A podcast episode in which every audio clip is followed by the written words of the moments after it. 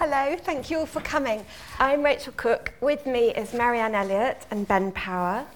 Marianne is an associate of the National Theatre and she's the acclaimed director of Husbands and Sons. Um, her productions include Warhorse, The Curious, Curious Incident of the Dog in the Nighttime, and more recently, Rules for Living, Port, and The Light Princess.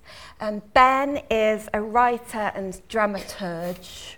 I would live in fear of saying that the wrong way.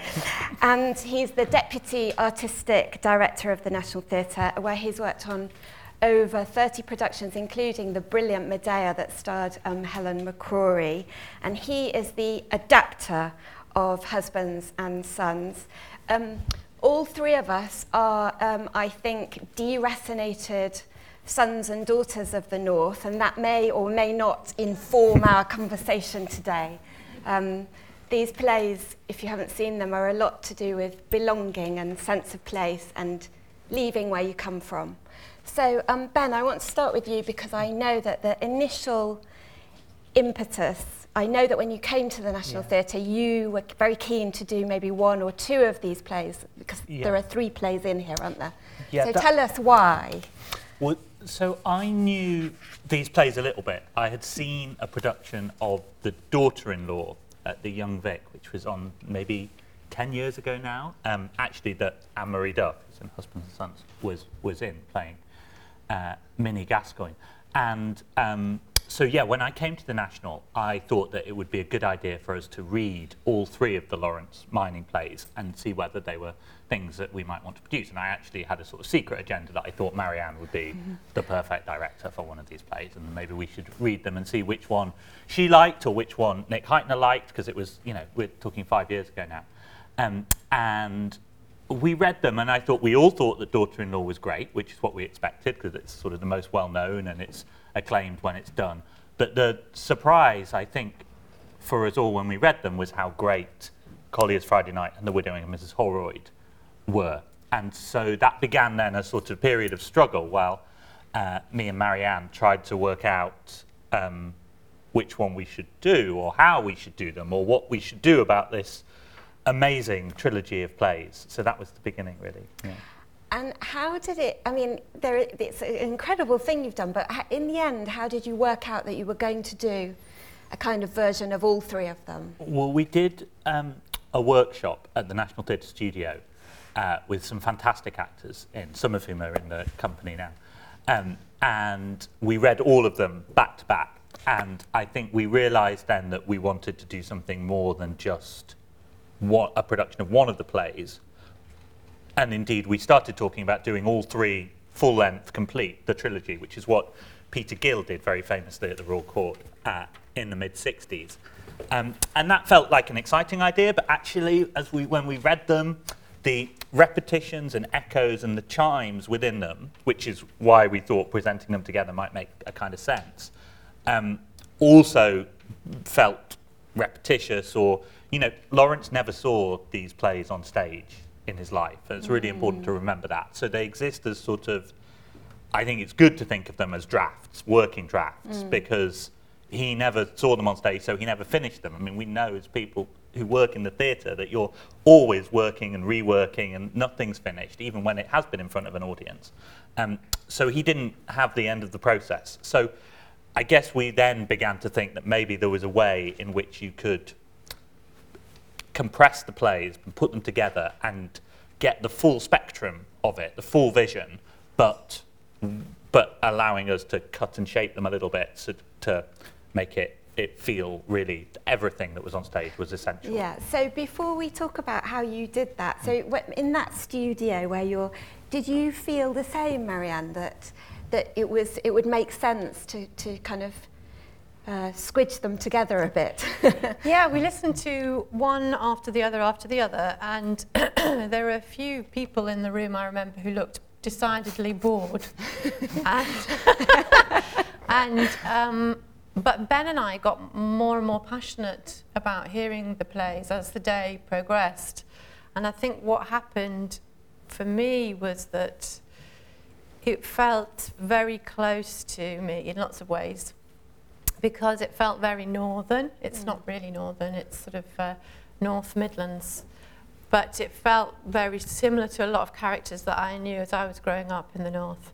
And it made me feel that um, this amazing, incredible sense of interconnectedness and community, which was so essential then, um, is now lost in a lot of those places. Mm. And because I was brought up in the 80s, although I know I only look like I'm 21, um, I was really re reminded of the, the miners' strike and um, what, how that had affected people as I was growing up. And uh, I also felt this incredible sense of palpable, uh, well, tsunami of feelings, lots of different feelings, but one was a massive sense of isolation, loneliness, uh, a sense of yearning, a sense of absolute love for these people because when he wrote these plays, he was in his 20s, mm. which makes you sick. But he was in his 20s and he was writing about a world that he knew incredibly well um, and particularly about the women that he knew incredibly well because he was ill a lot of his upbringing, so he was at home with his mum. And he had left it because he had actually been educated out of it. So he was no longer part of it. So this sense of real love, yearning, wanting to be part of it, but also being very much ostracized from it. Um, and maybe that spoke to us hmm. because mm. we both were brought up in, in, in the north and not, no, lo no longer living there. Yeah. Um, but I, I felt this incredible connection with the piece. And as Ben said, we thought, well, should we do them one after the other? And we thought these amazing ways that we'd never have the budget to be allowed to do, you know we'd turn the Olivier into three different houses and I'd be three tiers and the audience would walk into one house. Then they'd go upstairs and there'd be another house and there'd be the play would be going on and it would be some amazing Ivo van Hove extraordinary theatrical coup. Um, uh, but we realised that uh, that that probably were, we weren't able to do that for all various reasons. But also, even if we were, that actually, if you were able to see each play one after the other, as Ben says, you'd feel like you'd seen it in a previous play. Mm. But we really wanted the sense of this collection of stories and these parallels to come out because when you see the three or when you hear the three together, you see the sense of incredible parallel, which when you see only one, you know, means something for the specific characters, but doesn't have the, the many reverberations that I think he, he felt they had and the sense of universality. You know, what he's actually saying about the relationships between mothers and their sons, I think he's saying is quite universal, not just specific mm. to um, one of the characters. Yeah, yeah. That, yeah. So, um, Ben, you at that point you had to come up with a, a, a text, and I there's only one of these plays that I really know. So, can you just give us an idea of how much furniture removal you did and how much yeah. you changed things and clicked them together. Yeah, I mean, the most important thing to say is that I didn't do it on my own, that we did it together, and then actually the process really happened an awful lot in the rehearsal right. room because, um, as those of you who haven't seen it yet will see when you see the show, it's, um, it's like a piece of music. The, the way that you move between one storyline, one set of characters, one family, and another is it's all in the timing. Yeah. So it was something that had to happen sort of practically and on its feet as much as it could happen uh, away and with me at a, a computer. But um, yeah, a, a, a lot has been cut, but I think what was interesting is the bits that sort of demand to be included sort of in spite of themselves. So when, when Marianne says that we were getting really excited through that day of hearing everything, what's amazing is that it's the tiny details that you hold on to actually. There's sort of, the whole thing has a kind of, in the end, a sort of huge, uh, tragic arc to it, but it's the, it's the mother giving her daughter a bag of pine nuts that kind of really sits with you actually. That's what I, you know, it's the, it's the man, the way a man eats a bag of grapes after he's been in a mine all day and then a pub all evening. You know, that's the kind of um, vivid, detailed sensuality that yeah. you get from the writing yeah. that you then, you know, you see in Lawrence's novels as well. And that's where you really feel, I think, that he's writing about a world that he knows and loves and is inside of. So the, the kind of question of how to cut it is quite um, a delicate one because you want to really preserve that detail, particularly, you know, in, in, that, in the play that contains both those moments, in a Collier's Friday Night, which is sort of without plot. Yeah, You know, yeah. it, it, I mean, there is, there's a huge emotional thing going on under there, but sort of nothing happens. It's played out in almost real time on, in one evening in the, in the kitchen of this family. So for that to sit alongside two plays that actually have quite a lot of plot, particularly The Daughter-in-Law, which is sort of full narrative and, and takes place over a much longer period of time, um, the, the sort of beginning to tweak them or push them to try and find contact. That was the, the job, really. And then in the end, making some quite big interventions in order to sort of try and, and give it a sense of coherence and give it a sense of a, of a single whole thing, which is what we really wanted. So I want to talk about some specific aspects of it. And the first thing is the sense of place. Mm. I mean, we're in this extraordinary set, which is three houses, but it feels like a village. Uh, and of course, the plays are set in Eastwood, where Lawrence grew up. And so, how, what, how, d- I mean, did you know from the beginning, for instance, that you would do it in the round? Was that very important as to how you saw the production? Yeah, it was really, really important. I mean, I, we had quite a battle on our hands, Yeah. really. I was probably battling you as well, Yeah. was I? Yeah, yeah, yeah, absolutely. Deputy Artistic Director. But, um, uh, but it's all i think it all comes back to you and the exchange actually Uh-huh. It's sort of and thinking about this theatre the theatre space that we're sitting in but also the manchester royal exchange space where the production goes after it's run here which is like where it's your home in theatre, isn't it it was a place where i used to go and see plays when i was growing up but that sort of gives you a such a sense of community when you're watching something. Mm. Such a sense of the, the audience and the characters being in the same place. And this theatre, when it was the Cottesloe, some of the the first productions in here, the you know the Bryden Company productions of things like Lark Rise to Candleford, mm. these shows which you know famously put an audience inside a really specific community, um, mm. were maybe were, were touch points. But yeah, you know, you and Bunny knew quite quickly how you wanted to do it, didn't you? Yeah, so it was going to be a co-production with the Royal Exchange. So obviously that is, that's in the round.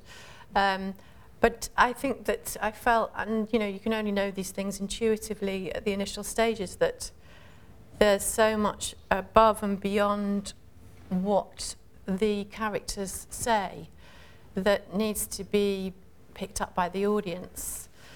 You know, the, the, the minutiae of the detail of how somebody cooks the meal or looks at somebody or, um, or doesn't look at someone or cho- chooses to look out of a window or how they move in these tiny, tiny, tiny spaces because these spaces of the houses are the real sizes of, of the houses in Eastwood and the house that D.H. D.H. Lawrence grew up in. In fact, there are two houses here. One was the, his birthplace and one was uh, the one that he, was, he, was, he, was, he grew up in.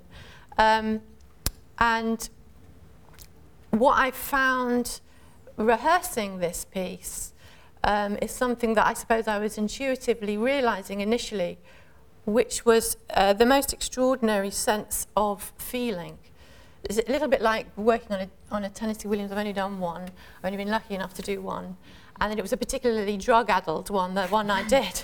Um, The play, not the, the process. Play, yeah, yeah, Turned into, yeah. Um, and uh, I found that what happened in that situation was not dissimilar to this situation, which is that you'd go into a rehearsal room and you'd be prepped up to your eyeballs and you'd know exactly what you thought it was and you'd know exactly what you thought the characters were doing to each other and why and all of that. And then you'd you'd stand it up and it didn't sound right.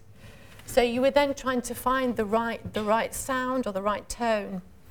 And and then work backwards okay we've got that tone that sounds right what does that then mean about your character what does that then mean about the next moment what does that tell us about this particular uh, moment in the scene and working on the D.H. Lawrence was very similar in that it, it was about feeling because a lot of these characters are humongous in their sense of feeling, but inarticulate. Mm. Or if they are articulate, which a lot of the female characters are, they're very repressed and constrained mm. by their circumstance.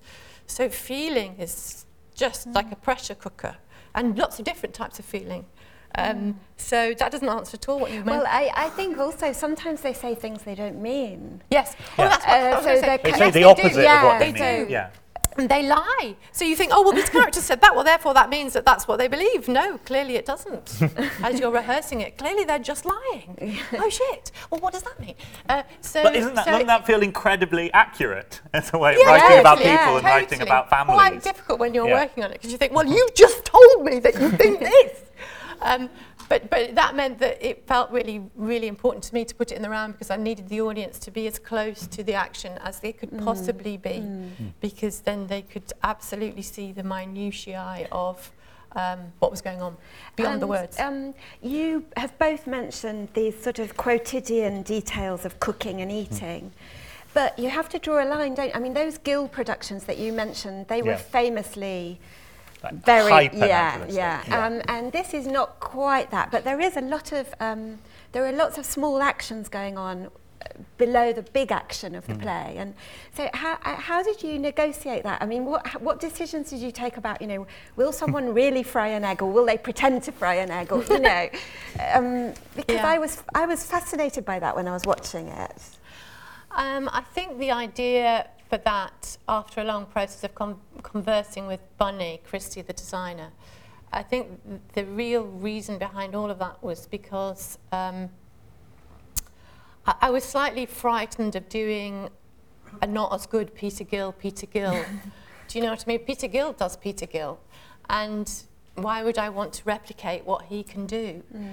Um, but also, uh, slightly also scared of period productions this is absolutely personal and it's not absolutely correct and it's not what everybody else might be thinking. But for me, a period production can sometimes go into this sort of Vaseline lens of romanticism, gorgeousness and beauty and um, people can be glamorously poor. Mm. And I didn't really want to do that because I felt that that can, that can uh, stop you being seriously and viscerally affected by what you're watching because you're seeing it through a lens of the of history. Mm. And um, I have always been, oh, I say I have always been, but I have for years been influenced by a film, Dogville, by um, Von Trier. It's influenced a lot of my work. And I I really wanted to show the humans in this. Mm. If we were to put three houses on stage and we were to play them constantly and simultaneously, which we do, which is a ridiculous idea, but nevertheless we did it. And um, they were to be properly making the dinner and properly eating and properly putting everything away and properly raking the fire, then it would be about the business of that rather than I'm much, much more interested in the humans. Mm. And if you don't see how they whip the egg, or if you don't see the coat going on, you just see the manner by which the coat goes mm. on, which is why we mime the coat going on, or we mime the whipping of the egg, whatever. You see the feeling or the intention behind it rather than the prop. Mm. That's, that's the idea. Mm. Um, now, dialect, oh, um, accents, it's really important with this play. Um, because it's, it, it really does locate not not just the types but the the individual characters I think I mean it's very can you just talk a little bit about uh, the the dialect and how acu- how how intent you were on making it accurate mm. Do you? yeah well I mean the thing on the page he's right he writes in that makes yeah. the plays really difficult to read yeah. and you know you're sending the plays out to actors or other people at the theatre to read them for the first time. You can feel people pulling back because he's try- he tries to, um, Lawrence tries to write phonetically what he wants to hear. Mm. Um, and he's not actually always, ri- he sort of sometimes doesn't write exactly what he wants to hear, and that was a process that we had to uncover. But the, when you put the plays together, the need for specificity in that is just absolute.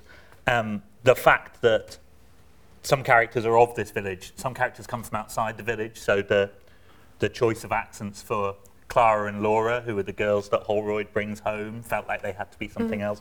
And yeah, I mean, it was a huge amount of work, wasn't it? All the way through the process um, with Penny, the, the Mm, dialect coach. I mean, what I felt when we did the reading at the w- in the workshop was Anne, Anne Marie came, which was a brilliant way to trap her into doing the show with me because I desperately wanted to work with her again. Um, she, she had done the daughter-in-law, so she knew the dialect. And what was amazing when she started putting those words in her mouth, and that's what it felt like, you know, there were meaty things in her mouth that needed to be chewed, that uh, there was an incredible sensuality in the writing. Uh, not just the way that D.H. Lawrence writes, because of course he's really interested in, in the sensual side of life and the sexual, and he's not ashamed, and all of that is absolutely part of being a human for him. But it was the uh, the dialect was incredibly earthy and incredibly rich, and the way that people put things together in a kind of uh, um, usual phraseology or colloquialism from the it, from the area, which isn't D.H. Lawrence, but he uses it, is rich, meaty, yummy, lovely, powerful, extraordinary. The use of vowels and consonants is just beautiful. So it, um, for me, it's beautiful. And so if people didn't get the accent right, they didn't have the character because the character is absolutely coming through the way the words sit in the mouth. Mm. It's, it's also sorry, it's also a bit of a sort of poli- almost political choice on our part, isn't it, to want to make work Yes. which is not in RP and put it on stage at the national. Yeah. And no, like really, because it's it's it's challenging, and sometimes audiences at this organisation and in other theatres in London really struggle with it, and I think kind of resent it. But we're talking about you know a place where we're from, lots of people involved in the production are from, and the way that millions of people in this country speak, and celebrating as what Marianne says, the beauty of that and the poetry that you find in that um, is, feels really important. Yeah, I think so. I just want to talk a little bit about men and women, um, because in terms of how a modern audience might uh, connect with this piece, I mean, th- this is a different time, but the men are really masculine in it, aren't they? Yeah. And um, the women are not, it's not that they're feminine, but they are, they're, they're, there's a big separation between the men and the women. And, and dirt is a kind of symbol of that. You know, the men mm. are dirty and the women yeah. are always trying to keep the place clean. Um, and I just wanted to talk to you a bit about, I mean, how did you, when you were directing the piece, how did you feel about the sort of gender relations of it? Because it's, it's it's not something that we, as, as Ben said, we don't see it a lot in the theatre, this particular kind of interaction between men and women. Oh, crikey, that's a really long, good, complicated question. Um, I, I, I felt lots of things about it, actually. Maybe some things I shouldn't say, but... No, say them. Say All right. them. um, I felt I felt very consciously when I went into the process that I didn't want to judge any of the characters. I didn't want the production to judge any of the characters. So although I had a very strong female perspective on it, I felt that the men were in their own ways just as sympathetic, in some ways more. Um, so that was the, absolutely the aim. Um, and only you who view it can tell me whether that's, that's we've succeeded or not. Um, I felt that felt very much that he had a complicated feeling about women. Hmm. And I felt very much he had an unresolved, complicated feeling about mothers and his mother when he was writing it in his 20s. And I think that he changed his attitude towards the end of his life. So if he had ever seen the plays towards the end of his life, would he have would have changed them is a question. I think that he is utterly reverential of his mother, utterly adores her. I think it borders into a sexual adoration. Um, I think also there's a, a, a sense of hatred there too, because he felt very trapped by it. So it's a constant push and pull. And I'd say that the actresses in the play all, fa- all felt that to a certain extent. Um, they're very, very complicated, all the females in this play, and all the men, to generalise hugely, I hope the actors aren't hearing this, um, uh, th- all the men in the play found it much more straightforward because the male characters are refreshingly straightforward. They know who they are, they know what they want, they know where they're going, they're not ashamed of themselves. What's interesting is that he puts them outside of their environment, in their own environments, they're heroes. In the coal mines, they're heroes. And there's a Or the fantastic camaraderie, or in the pub, fantastic camaraderie between them. And they are absolutely full of pride and dignity. However, we don't see them in those situations. He puts them in the kitchens. Uh, and the kitchens are ruled by the women. And the women are very unhappy, a, a lot of them repressed and aspirational and incredibly intelligent and incredibly powerful. And so the men come in and they're very much fishes out of water. Mm. Um, so those are the sort of things I felt.